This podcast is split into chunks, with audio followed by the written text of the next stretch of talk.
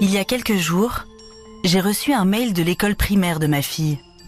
C'était pour convier parents et enfants à un atelier sur les émotions. Comment les accueillir, comment les comprendre. Moi, j'entends aussi comment les gérer, les canaliser. Parce que c'est quand même solidement ancré en nous cette idée qu'il ne faut surtout pas se laisser déborder par nos émotions. Pourtant, et on ne le répétera jamais assez, la sensibilité est un grand atout. Elle permet l'empathie, et elle permet de vraies intuitions précieuses dans tellement de domaines. Les médecins, par exemple, peuvent parfois, grâce à elle, éviter le pire à leurs patients.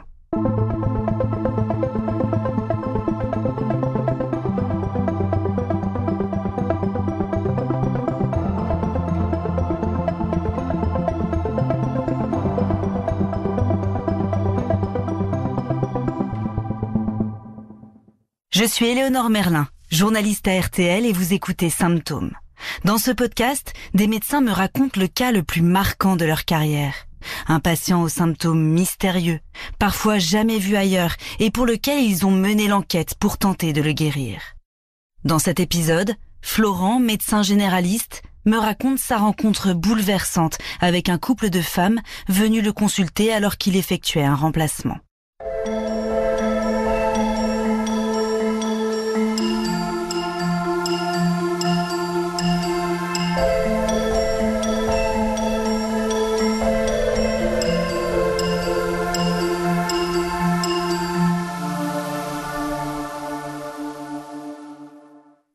Au début de cette histoire, je suis un jeune médecin généraliste. Je viens d'être diplômé il y a peut-être un an, un an et demi. Et je pratique une activité exclusivement de remplacement de médecine générale. Donc en fait, je vais de cabinet en cabinet et je remplace des collègues titulaires de leur cabinet qui partent en vacances ou qui sont en formation et qui font appel à moi pour des périodes courtes. Voilà. J'étais dans un cabinet que j'appréciais beaucoup. J'aimais beaucoup aller remplacer là-bas parce que c'était des personnes que j'aimais bien, c'était un cabinet qui me faisait confiance puisque il faisait appel à moi pour toutes les vacances scolaires.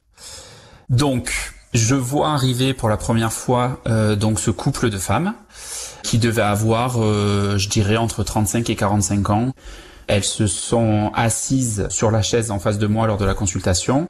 Et j'ai senti tout de suite qu'elles arrivaient avec une histoire chargée, en tout cas avec un moral qui n'était pas du tout au beau fixe euh, au moment de rentrer dans la salle d'examen. Le langage corporel parle beaucoup. On n'a souvent pas besoin de mots pour avoir une première impression sur les gens. Et là, clairement, la première impression que j'ai eue, c'était une des deux femmes qui se projetait plus en avant et qui, clairement, je le sentais, allait mener la consultation pour les deux. Mais globalement, j'avais en face de moi deux visages fermés plutôt tristes, et notamment la deuxième femme que j'ai identifiée comme un peu plus passive au moment de la consultation, qui s'est euh, lourdement assise dans la chaise et qui ne bougeait plus, ne souriait pas, ne me regardait pas dans les yeux. On sentait vraiment qu'il y a quelque chose qui se passait.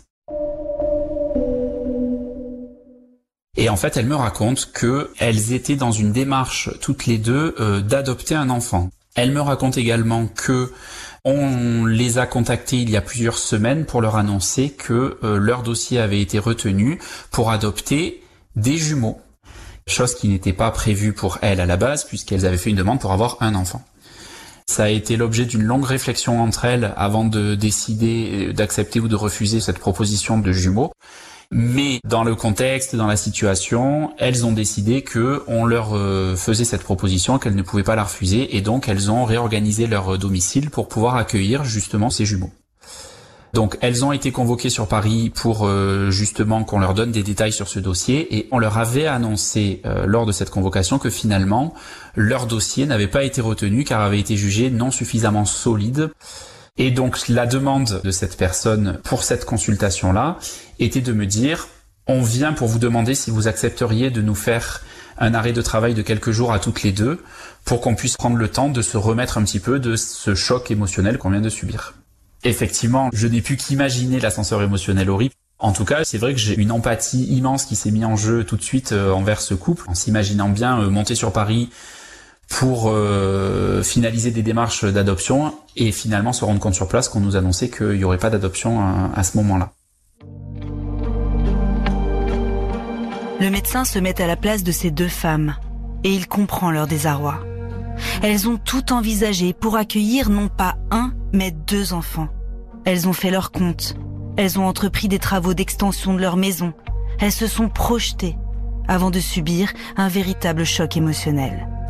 Alors bien sûr, le médecin ne réfléchit pas longtemps pour leur arrêt de travail. C'est clair, elles ont besoin d'un répit pour digérer la nouvelle et repartir du bon pied. Mais il y a autre chose. Depuis qu'elles se sont installées face à lui dans le cabinet, il les observe. Et l'une des deux l'inquiète par son apparence et son comportement.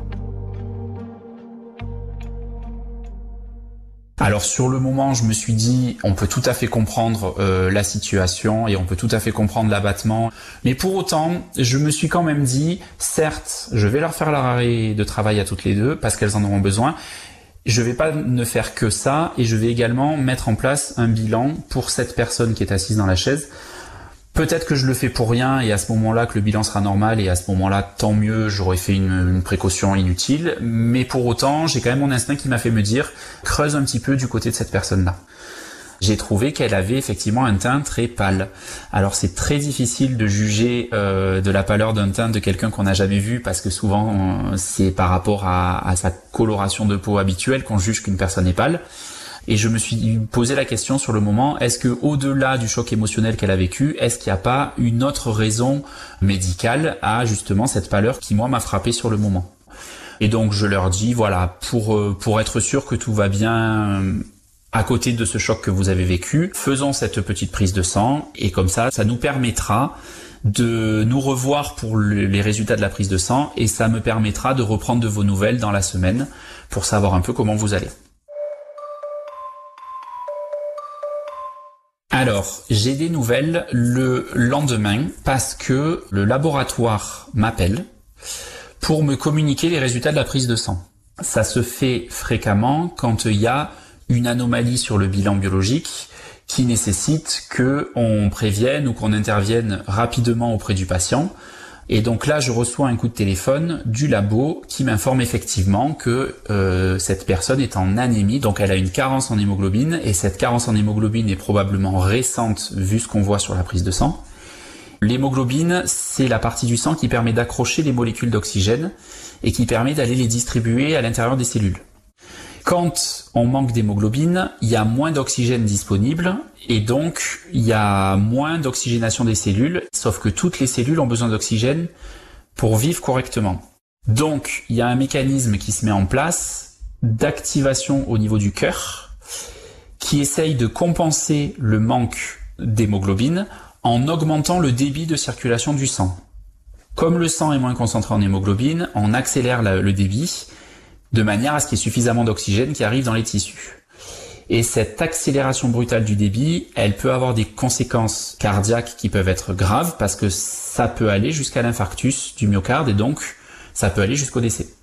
Elle peut risquer des malaises plutôt à son, à son stade-là parce que son anémie était alertante, mais pas au point de se dire qu'elle risquait de faire un infarctus. Là, ma démarche était plutôt de me dire, jugulons le problème avant qu'il ne prenne plus d'importance et avant qu'elle fasse effectivement euh, un malaise ou pire. Le docteur avait vu juste pour cette patiente. La pâleur de son visage et sa fatigue évidente font bien partie des symptômes de l'anémie. Maintenant, il est très important de comprendre d'où elle vient. Le plus souvent, elle est liée à une carence en fer ou en vitamine B12 ou B9. Mais elle peut aussi venir d'une pathologie digestive ou de la moelle osseuse. Le docteur sait qu'il va falloir investiguer et surtout traiter. Il faut remonter le taux d'hémoglobine de cette patiente. Il appelle l'hôpital le plus proche pour organiser sa prise en charge. À ce moment-là, je contacte l'hôpital du secteur pour organiser en fait un passage à l'hôpital pour pousser un petit peu plus loin le bilan de cette anémie et pour leur demander s'ils pensent que ça serait euh, judicieux qu'on organise une transfusion euh, afin de faire remonter son hémoglobine. Comme ça, je vais pouvoir les appeler avec une conduite à tenir en leur disant j'ai eu l'hôpital au téléphone, ils peuvent vous recevoir à telle date ou à telle heure pour organiser ce bilan et cette transfusion. Et une fois que j'ai effectivement la confirmation de l'hôpital qui peuvent la recevoir dès le lendemain pour lui faire ce bilan et voir s'il y a nécessité de la transfuser, je décide d'appeler le couple. Et donc c'est la personne qui m'a parlé tout le long de la consultation qui décroche. Je lui explique à ce moment-là que j'ai eu les résultats du laboratoire et que euh, sur la prise de sang, il y a un problème qui s'appelle une anémie et que euh, il faut qu'on intervienne relativement rapidement pour éviter que ça devienne dangereux pour elle. Tout de suite, euh, la, compagne me, me, prend la parole et me dit ben, Je suis très content que vous m'appeliez docteur parce que justement, ma compagne vient de faire un malaise. Elle a perdu connaissance en sortant des toilettes, elle est tombée dans le couloir et en fait elle est tombée inconsciente pendant quelques secondes en sortant des toilettes. Donc là, quand elle me dit cette phrase-là, dans ma tête, je change tout de suite mon fusil d'épaule en me disant, elle vient de faire un malaise, elle a une anémie, donc on ne peut pas attendre demain. J'ai à la fois un problème à la prise de sang et j'ai à la fois un problème physique, un symptôme clinique avec ce malaise qui me fait dire qu'il faut intervenir tout de suite. Donc effectivement, je vous appelais initialement pour vous prévenir que l'hôpital vous attendait demain. Euh, on ne va pas attendre demain. Je vais vous demander, s'il vous plaît, de l'emmener tout de suite aux urgences de cet hôpital. Je m'occupe de vous rédiger un courrier. Et euh, donc elle me dit, pas de problème, je la mets dans la voiture, je fais un crochet par le cabinet pour venir récupérer votre courrier et je l'envoie euh, directement aux urgences. Et moi, on va arriver à la fin de ma semaine de remplacement dans ce cabinet. Et donc, euh, je n'aurai plus de nouvelles et je n'y reviendrai plus avant les prochaines vacances scolaires qui sont donc dans deux mois et demi. Donc, je sais en partant que le médecin titulaire prendra la suite de ce que j'ai fait. Je sais que j'ai noté dans le dossier médical tout ce qui s'était passé. Je sais que je les ai laissés entre les mains des spécialistes des urgences. Et en plus de ça, je ne sais pas à ce moment-là si elle a quelque chose de grave ou pas. Donc euh, la possibilité reste que ça ne soit finalement pas grand-chose. En effet, cette anémie, ça peut ne pas être grand-chose, comme cela peut être lié à une pathologie plus grave. Mais c'est le lot du médecin remplaçant de devoir passer la main. Pendant deux mois, il va exercer ailleurs, dans d'autres cabinets, et ne plus trop repenser à cette patiente. Et quand il revient aux vacances scolaires suivantes, il a rapidement de ses nouvelles. Quand j'arrive au prochain remplacement, donc dans ce cabinet, euh, quelques semaines après, on fait avec le titulaire du cabinet quelque chose que j'aime bien à l'époque quand ça se passe, et c'est pour ça que j'aimais bien travailler dans ce cabinet-là, c'est que j'ai une relève en arrivant. J'ai le titulaire du cabinet qui me donne des infos sur les quelques patients qui sont en cours et qui nécessitent une surveillance particulière ou qui nécessitent des choses particulières. Et dans cette relève, elle commence me parler de ce couple. Et c'est immédiatement là que je me remémore tout ce qui s'est passé avant. Et effectivement, je suis très curieux de savoir ce qu'elle va m'annoncer parce que je suis curieux de savoir qu'est-ce qu'il est advenu de ce couple. Elle m'explique que suite à l'hospitalisation, effectivement, les choses ne se sont pas très très bien passées pour ce couple, puisque en plus de son anémie et de son malaise, en arrivant aux urgences, la patiente a fait une crise de convulsion. Ça, sur le moment, ça m'étonne parce que je comprends pas pourquoi elle a fait une crise de convulsion. Suite à cette crise de convulsion, elle a donc été logiquement hospitalisée et elle a été hospitalisée en service de réanimation parce que son état neurologique était assez inquiétant. Elle a bénéficié de la transfusion qu'il lui fallait et bien entendu l'hôpital lui a réalisé des examens et dans ces examens, elle a notamment fait un scanner. Et c'est au scanner qu'on s'est rendu compte qu'il y avait en fait une tumeur au niveau de son cerveau. C'est à cause de cette tumeur qu'elle avait tous les symptômes qu'elle a présentés. Et effectivement, du coup, ça faisait du sens. Sur le moment, en fait, ils l'ont hospitalisée en service de réanimation, ils l'ont stabilisée, ils l'ont sorti d'affaires, ils l'ont transfusée. Ils lui ont mis des traitements pour éviter qu'elle refasse des convulsions. Elle avait convulsé à cause de la tumeur. Et ils ont organisé la prise en charge euh, de cette lésion. Et la prise en charge se fera par euh, la réalisation d'un traitement qui s'appelle un gamma knife. C'est un terme un peu complexe pour expliquer que globalement, on va utiliser des techniques pour aller essayer de contenir ou de euh, diminuer un petit peu euh, la tumeur directement dans le cerveau au moyen de rayons gamma, qui est une technique qui permet d'éviter de devoir faire une chirurgie, parce que selon l'endroit où est située la tumeur, c'est parfois pas possible de l'opérer. Et là, elle n'était pas opérable, effectivement. Le gamma knife, c'est un traitement qui s'inscrit dans la durée, donc euh, c'est un traitement qui n'est pas en une seule fois. Elle a des rendez-vous réguliers qui sont prévus pour organiser sa prise en charge à ce niveau-là.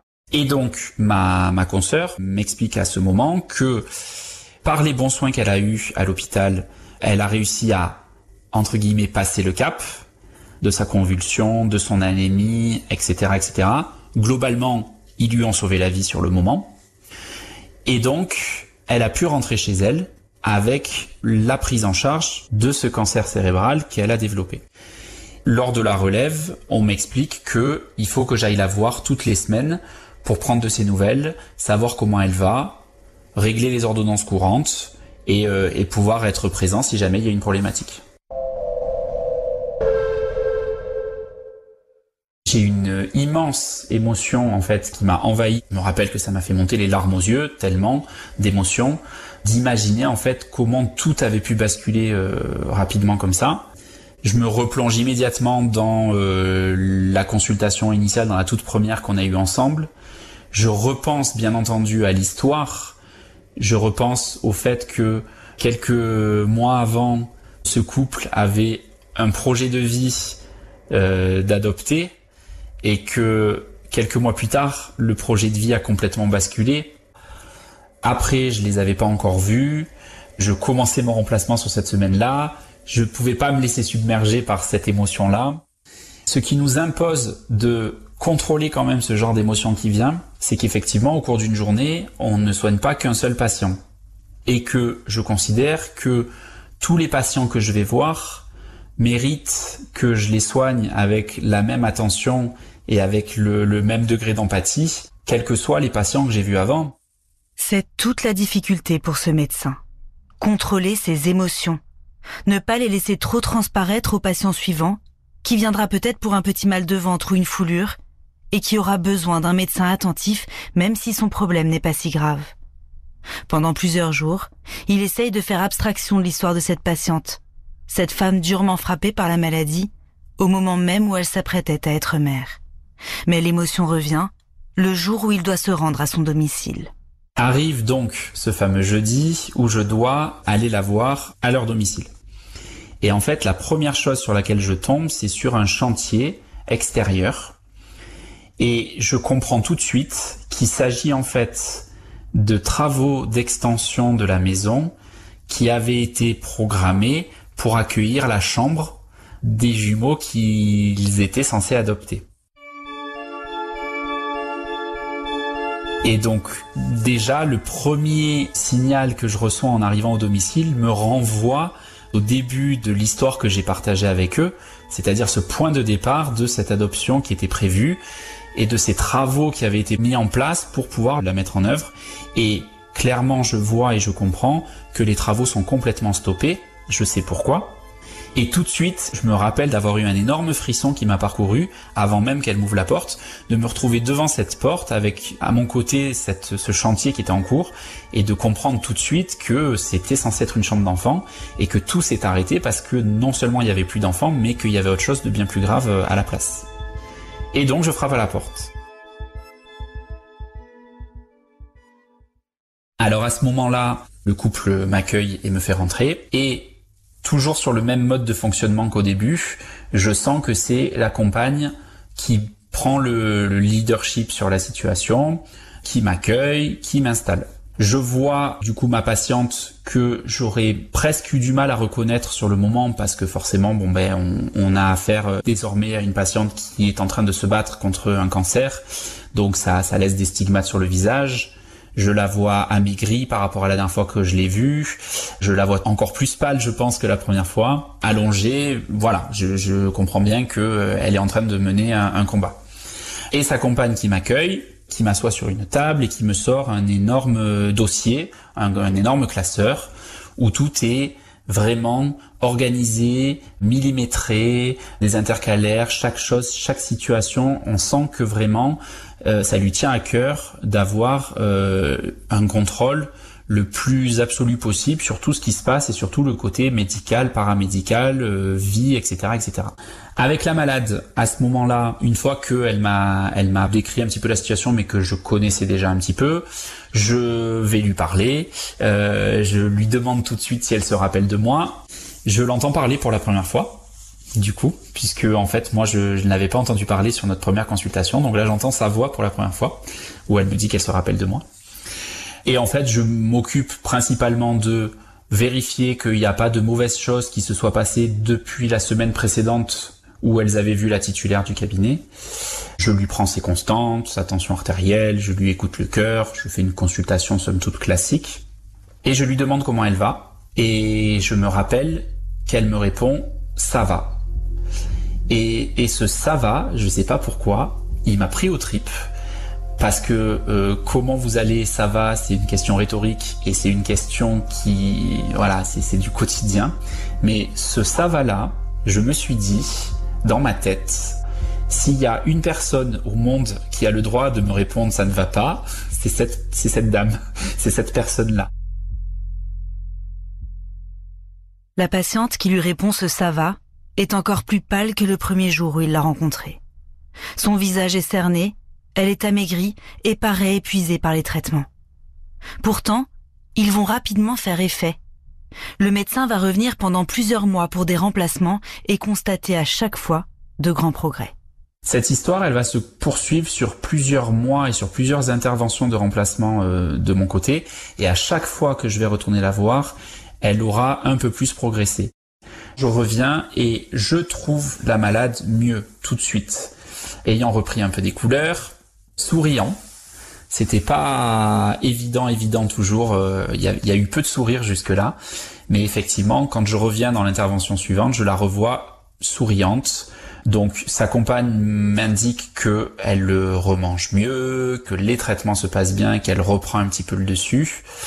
Et j'ai une conversation qui est un petit peu plus fournie avec la patiente, qui me parle un petit peu plus toujours sur le mode de me raconter comment elle va, des symptômes qu'elle a vécu, du fait qu'elle sent un petit peu plus d'énergie. Mais voilà, je sens qu'elle est un petit peu plus active, un petit peu plus proactive dans la conversation, dans les échanges. Je sens que je discute avec sa compagne et également que je discute avec elle.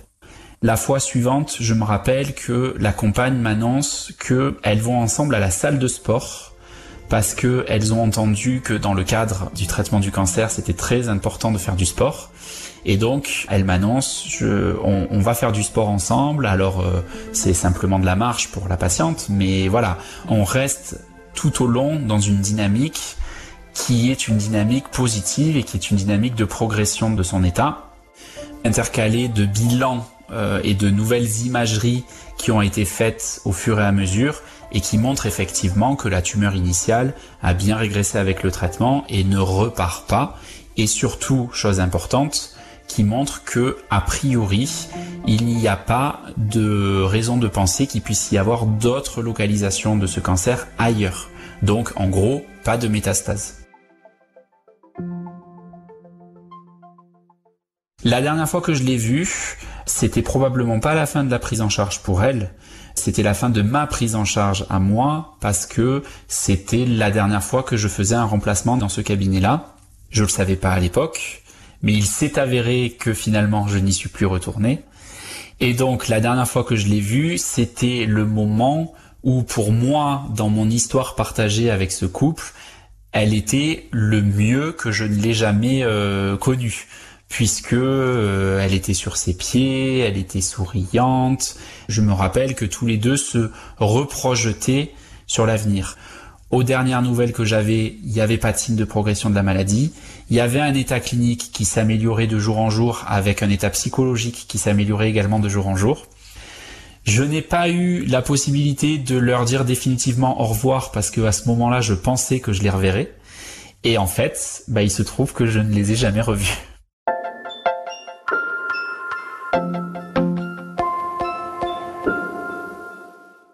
Comme souvent, ce médecin remplaçant n'aura pas la fin de l'histoire. Mais il reste sur cette image positive d'une patiente dont l'état s'améliorait de jour en jour. Et surtout, il en retire des leçons pour sa pratique. Par exemple, ça lui a bien prouvé qu'il faut toujours s'écouter et faire confiance à son intuition. Quand on est médecin, chaque petit signe d'alerte compte.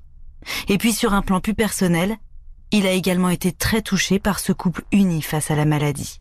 Ce qui m'a le plus marqué dans cette histoire, c'est l'implication de la compagne, totale, que j'ai décrite. Donc ce côté euh, fusion avec sa partenaire et surtout ce côté de ne rien lâcher. Elle m'a dit, cette personne, sur les premières consultations, elle m'a dit, vous savez, docteur, moi je suis une ancienne militaire, et quand on est une militaire, on ne lâche pas ses compagnons d'armes, et c'est ma compagne de vie, et je ne la lâcherai pas. Et effectivement, elle ne l'a pas lâché. Et je suis persuadé que cette relation qu'elles avaient toutes les deux ont participé à créer un climat qui a favorisé l'évolution positive qu'a eu cette histoire tout au long. En tant que médecin, cette expérience, elle m'a apporté beaucoup. J'étais jeune médecin à ce moment-là. J'étais pas titulaire de mon cabinet. J'étais diplômé depuis très peu de temps. Et une des faiblesses qu'on a quand on débute dans ce métier, souvent, c'est un manque de confiance en soi, qui est légitime parce qu'on n'a pas beaucoup d'expérience. Dans cette expérience-là, j'ai eu une intuition et j'ai eu la volonté de médicalement aller vérifier cette intuition et de la suivre. Et il se trouve que a posteriori, j'ai eu raison de faire ça sur le moment et donc ça m'a renforcé dans cet état d'esprit de me dire va au bout de tes intuitions, va au bout de tes convictions. Dans ce métier, il n'y a rien d'absolu, il n'y a rien qui est écrit de manière noir sur blanc et on peut toujours se tromper, on peut toujours passer à côté parce que bah, c'est pas de la mécanique, c'est de l'humain, donc il y a toujours des facteurs et des paramètres qui rentrent en compte. Mais ce qu'on est tenu de faire, je pense, selon moi, c'est d'aller au bout des choses. C'est ce qu'on appelle avoir une obligation de moyens. Je ne peux pas garantir quand je fais une prise en charge que je vais pas me tromper ou que je vais pas être juste ou que je vais pas passer à côté de quelque chose ou que je vais pas donner un mauvais traitement. Par contre, j'ai besoin de garantir que j'aurai fait tout ce qui est en mon pouvoir ou tout ce qui est à ma disposition pour faire le maximum pour la personne que j'ai en face de moi. Et c'est vraiment ça que je ressors de cette histoire d'un point de vue purement médical si je mets tout le côté humain de côté qui m'a bien entendu bouleversé et qui me marque encore.